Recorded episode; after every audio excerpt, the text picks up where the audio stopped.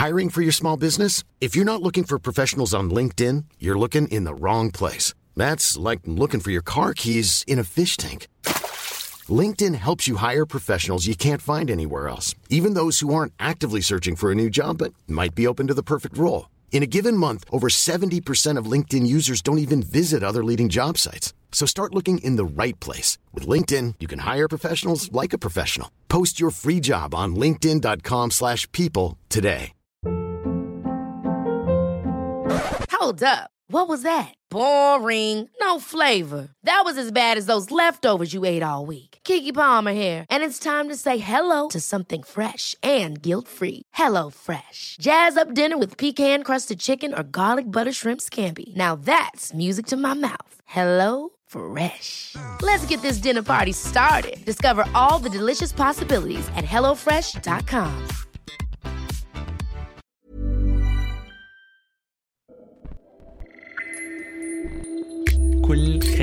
بجسمي كانت ترجف حاسة إن أنا عايزة أخرج من جسمي. تجارب وحكايات عن الجسد والذات وما بينهما. هنا شبكة Kerning Cultures تستمعون لبرنامج جسدي. مرحبا أنا ألما وعم تسمعوا بودكاست جسدي. كم مرة فينا نتذكر إنه بحياتنا تعاملنا مع أجسادنا وتعاملت معنا كحلفاء؟ حلف بينك وبين جسدك لتحقق نجاح ما أو هدف عم تسعاله أو تحلم فيه شو ما كان تصنيفه. بدون قسوة يعني لا أنت تقسى على جسمك ولا هو يقسى عليك. كتير أحيان منلاقي صيغ لنتعايش مع أجسادنا والعكس صحيح. بس للحياة تمشي بهدوء وسلام وإيجابية لحد ما إذا بنقدر نقول. بس شو بصير لما بيتحول هالتعايش لتحالف؟ تحالف حقيقي. لما الأشياء بتتوازن صح والظرف يكون مساعد ومواتي. غالبا إذا مشي كل شيء كما هو مأمول وكما يجب ممكن تخلق معجزات وسيناريوهات كنا بنعتقد إنها غير ممكنة التحقق. الحلقة 14 والأخيرة من الموسم الرابع من بودكاست جسدي كرشي والرقص المعاصر.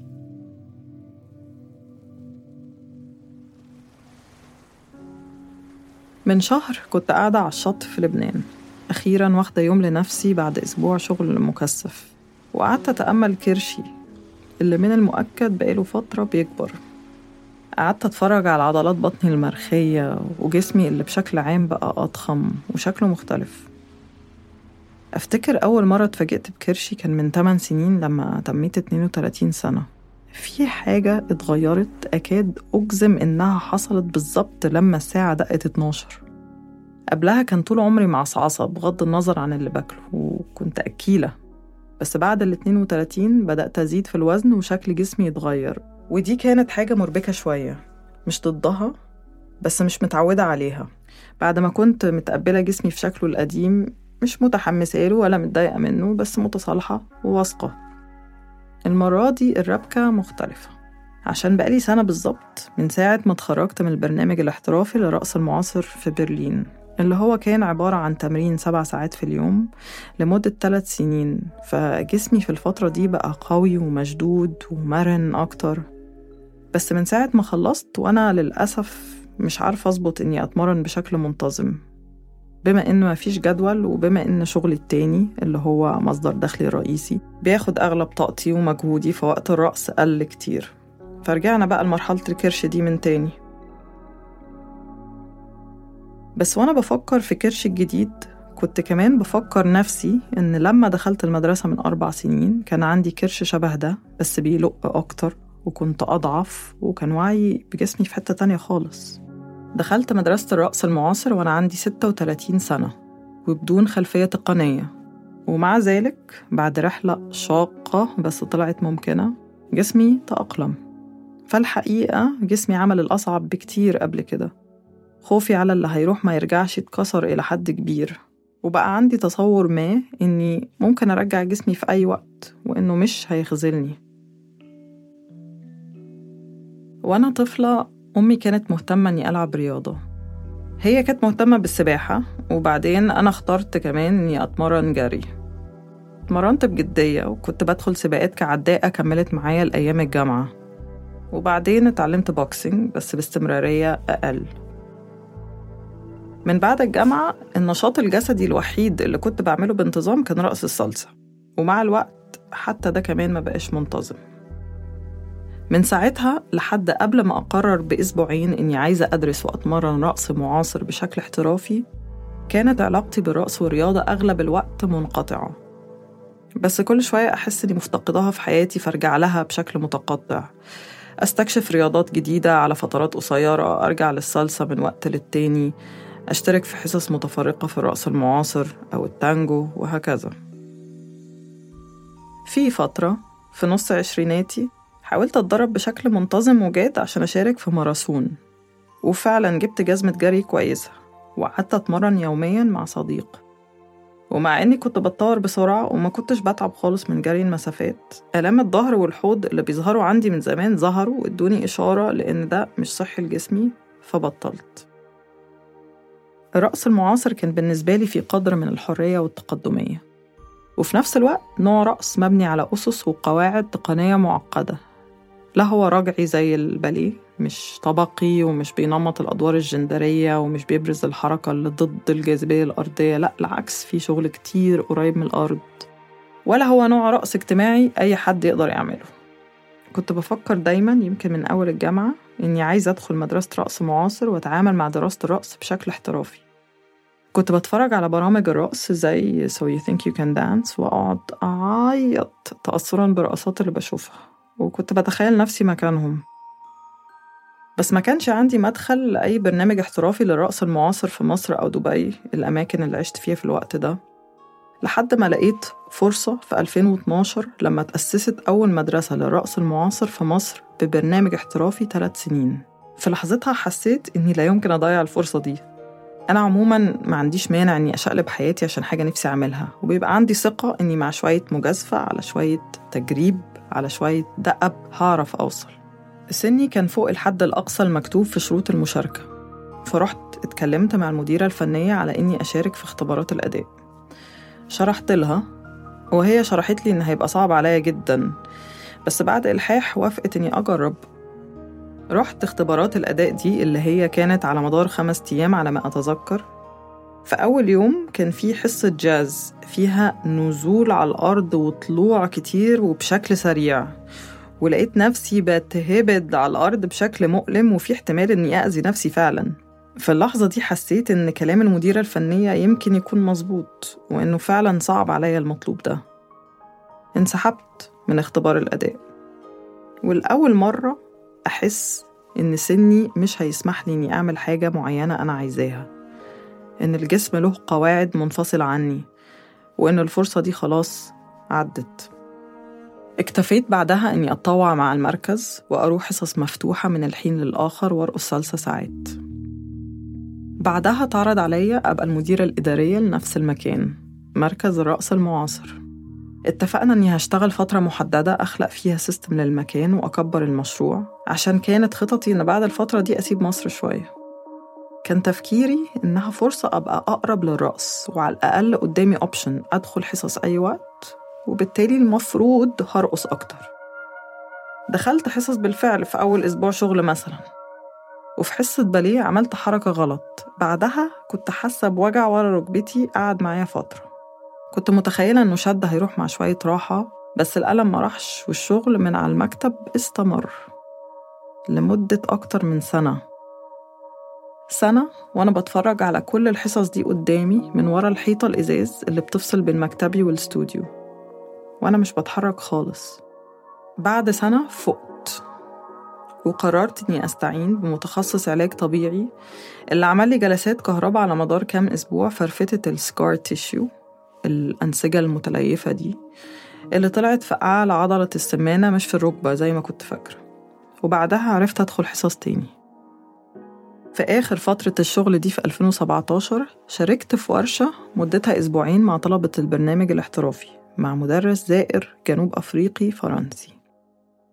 كنت بدخل ثلاث ساعات في اليوم وتخيلت إني زي اختبار الأداء في 2012 والتدريب للماراثون من قبلها في 2009 إن جسمي مش هيسعفني وإني هخستع بعد يومين. بس جسمي فاجئني الحقيقة ولقيت نفسي يوم ورا يوم ورا يوم بكمل. بعافر بس بخلص الحصة وبكمل على اليوم اللي بعده. وفي آخر يوم خرجت من الورشة مشحونة جدا ولقيت نفسي وأنا واقفة تحت الدش بعيط بعيط بعيط. أدركت في اللحظة دي إني مش هقدر أسمح لنفسي إني أتخلى عن الحلم القديم. وقررت من غير ما أقرر إني لازم أدرس رقص معاصر بشكل احترافي. نفس النقطة القديمة. ما كانش مسموح لي التحق بنفس مدرسة الرقص المعاصر دي لكذا سبب منهم السن. كنت بقيت 35 سنة. من هنا ابتدت رحلة طويلة. رحلة بحث عن مدارس رقص معاصر في العالم كله. بدور أونلاين وبسأل راقصين أصدقاء اللي أغلبهم كانوا بيقولوا لي اللي بحاول أعمله ده شبه مستحيل. لحد ما لقيت مدرسة في برلين بتدي كورس مكثف لمدة خمس شهور. وكمان عندها برنامج احترافي ثلاث سنين بدوام كامل. فكرت إن لو دخلت برنامج الخمس شهور دي ممكن تبقى خطوة ناحية برنامج الثلاث سنين.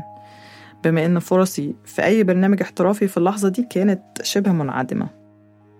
كلمت المدير الفني ووافق إني أشارك في كورس الخمس شهور اللي كان ابتدى بالفعل. لميت حياتي في مصر في خمس أيام وسافرت على برلين وابتديت رحلة الرقص المعاصر.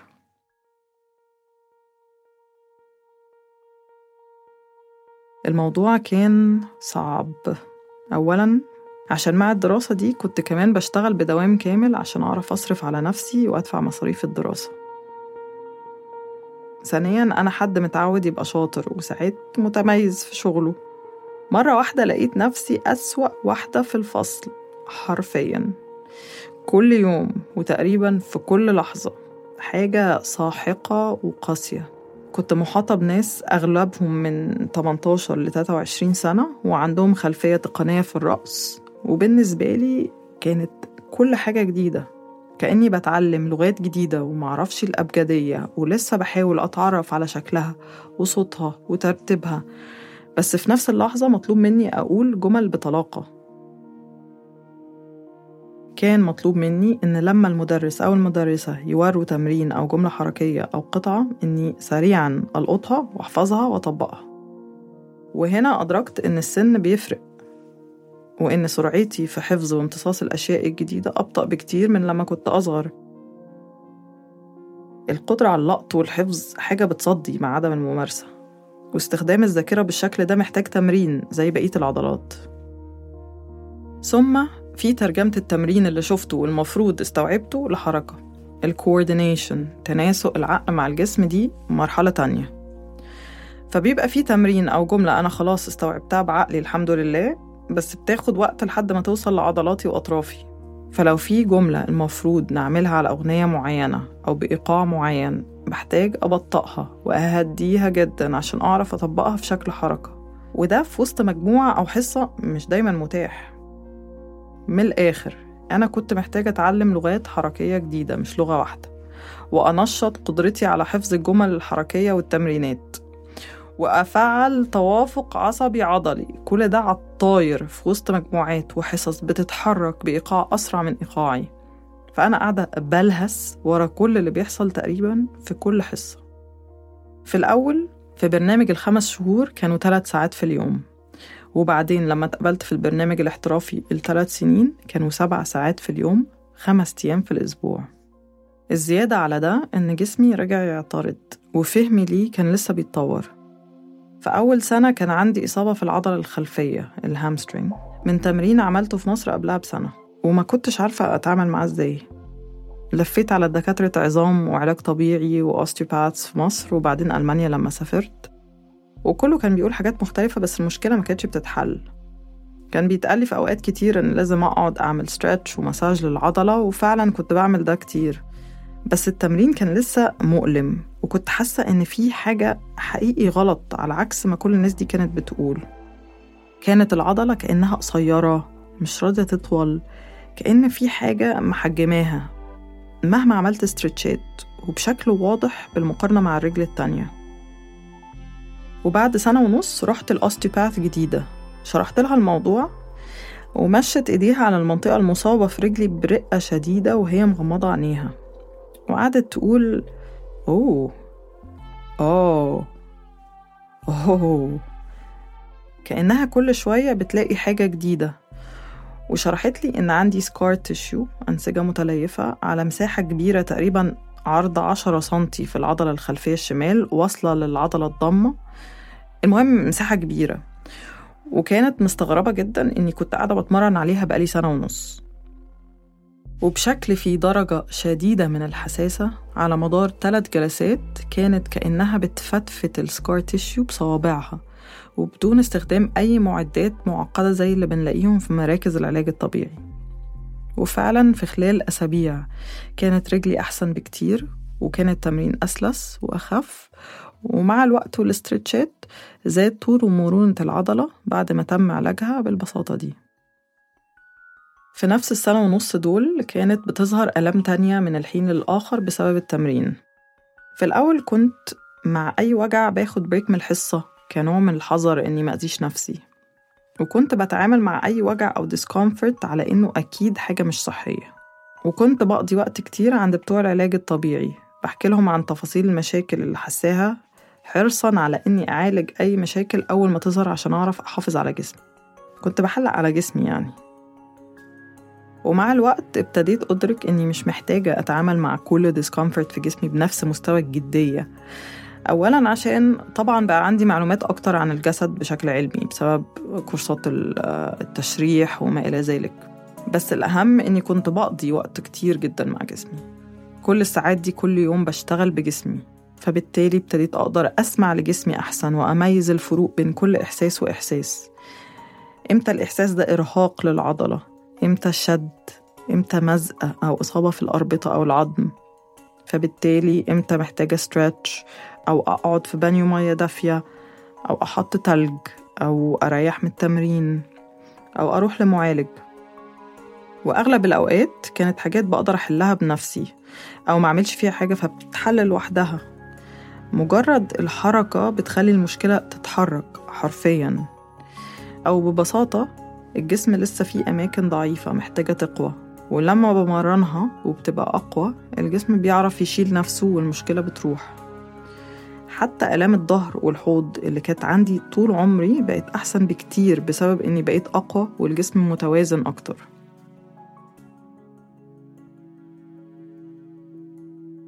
وغير القدرة على التعامل مع الحاجات دي بشكل عملي المهم جدا إني فعلا استوعبت وهضمت فكرة مهمة للحياة. إن فعلا كل حاجة جوه الجسم طول الوقت بتتغير سواء للأحسن ودي حاجة نسبية أو الأسوأ. مفيش أي حاجة خالص ثابتة في الجسم. هو الحقيقة زي تفاوض مستمر معاه. كل يوم الصبح لما بسخن جسمي بيبقى إحساسه مختلف. حاجة شدة في حتة ما كانتش شدة امبارح. حاجة فيها مرونة أعلى فجأة.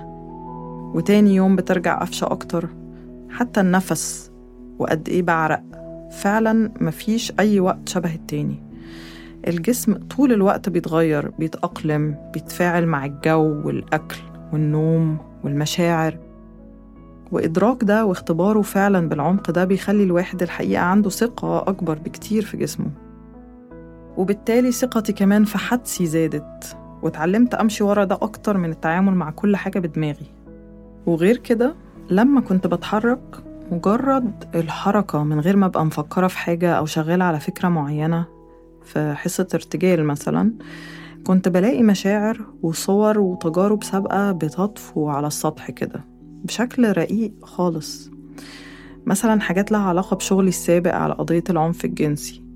حاجات محطوطة في صندوق أسود من سنين ومش بتعامل معاها خالص. وأنا بتحرك بعفوية ومن غير تفكير ألاقي الصور والمشاعر دي بتطلع وبتحلق شوية حواليا لمدة ثواني. كأن جوايا بالونة بتنفس بالراحة وبشكل حنين. لمجرد إني اتحركت. كنت بقف كده واستغرب هو إزاي أنا كل السنين دي كنت كأني عايشة بعقلي جوه هيكل كده خارجي ما يخصنيش معرفش عنه كتير ومعرفش أتعامل معاه. مستسلمة الآخرين بين قوسين خبراء يحكوا لي عنه ويقولوا لي أتعامل معاه إزاي من غير ما يكون ليا دور حقيقي في ده. في آخر السنة التانية كنت في حصة مع مدرس رقص معاصر حاد وحازم وكان التكنيك اللي بيدرسه أغلبه على الأرض floor work وحركات أكروباتية كتير وتمارين محتاجة قوة بدنية وجرأة وسرعة. المرة دي كانت المرة التانية اللي كنت بدرس فيها معاه. المرة الأولى في أول سنة كانت صعبة جدا وكنت شايلة توتر كتير بسبب إني بحاول أفتكر تسلسل الحركات وأحلل إزاي كل حركة بتتنفذ.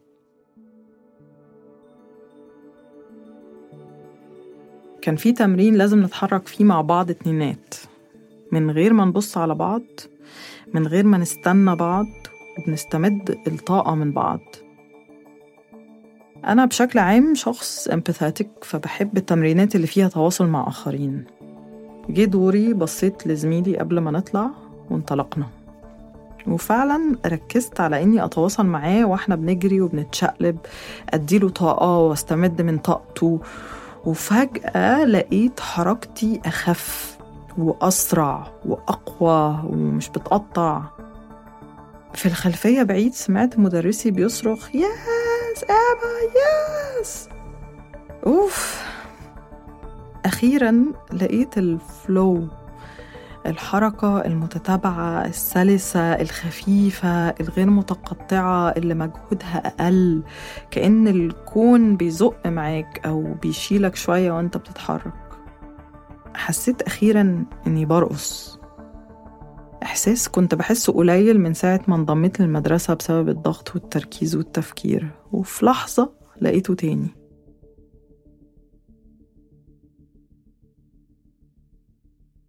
من أسبوع كان أول مرة أتمرن فيه أي رياضة من شهور. أنا في زيارة للقاهرة وبقالي كذا سنة بسمع من الأصدقاء عن نوادي التأديف في النيل.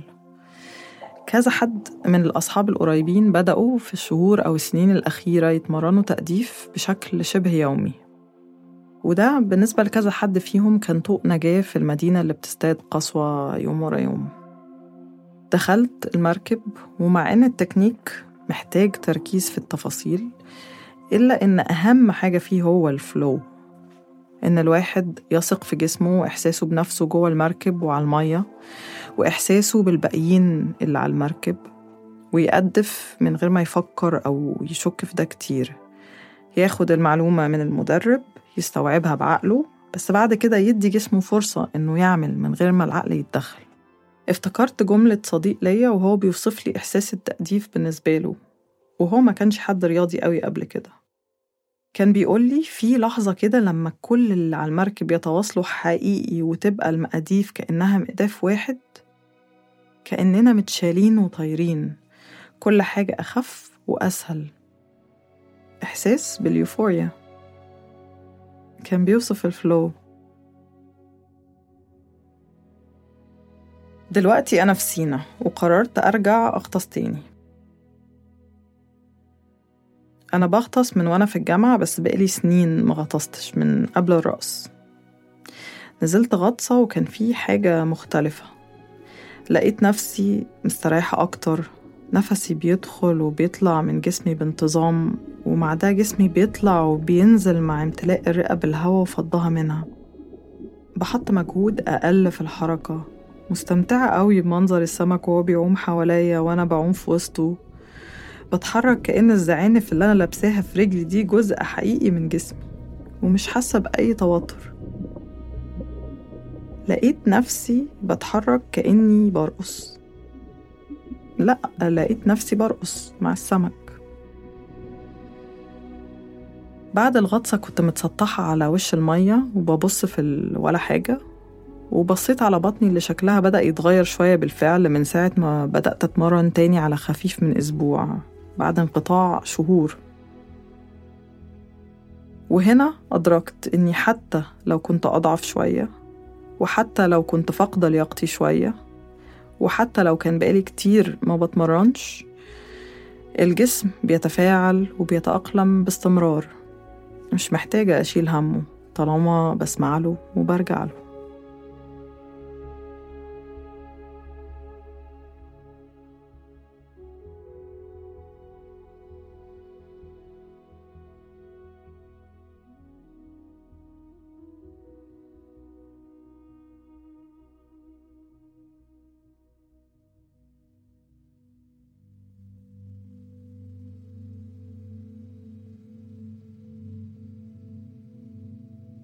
شكر كتير كبير لإباء التمامي بطلة قصتنا لليوم ويلي أدتها بصوتها.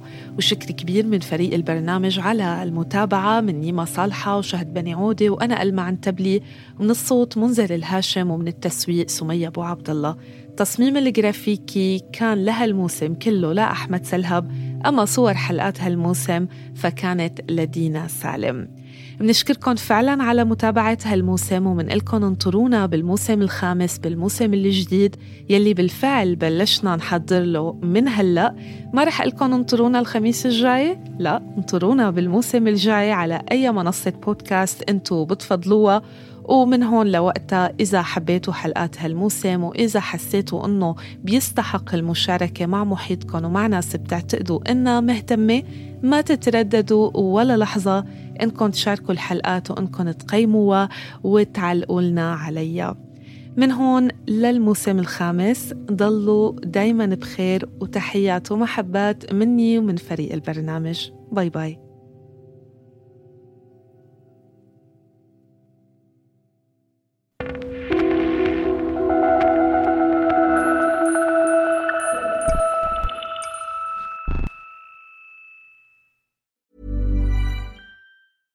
Ever catch yourself eating the same flavorless dinner three days in a row? Dreaming of something better? Well, HelloFresh is your guilt-free dream come true, baby. It's me, Kiki Palmer. Let's wake up those taste buds with hot, juicy pecan-crusted chicken or garlic butter shrimp scampi. Mm. Hello Fresh. Stop dreaming of all the delicious possibilities and dig in at HelloFresh.com. Let's get this dinner party started. Want to get a chiseled look in the jawline? Sculpt and shape your jawline with added volume from Juvederm Volux XC. Juvederm Volux XC is an injectable gel specifically designed to be robust enough to improve moderate to severe loss of jawline definition. And it is the first and only hyaluronic acid filler approved for the jawline. Add volume to your jawline for a chiseled look with Juvederm Volux XC. For important safety information and to find a licensed specialist, visit juvederm.com. That's J U V E D E R M.com. Not for people with severe allergic reactions, allergies to lidocaine, or the proteins used in Juvederm. Common side effects include injection site redness, swelling, pain, tenderness, firmness, lumps, bumps, bruising, discoloration, or itching. There's a risk of unintentional injection into a blood vessel, which can cause vision abnormalities, blindness, stroke, temporary scabs, or scarring. Talk to a licensed specialist to find out if it's right for you. Visit juvederm.com. That's J U V E D E R M.com.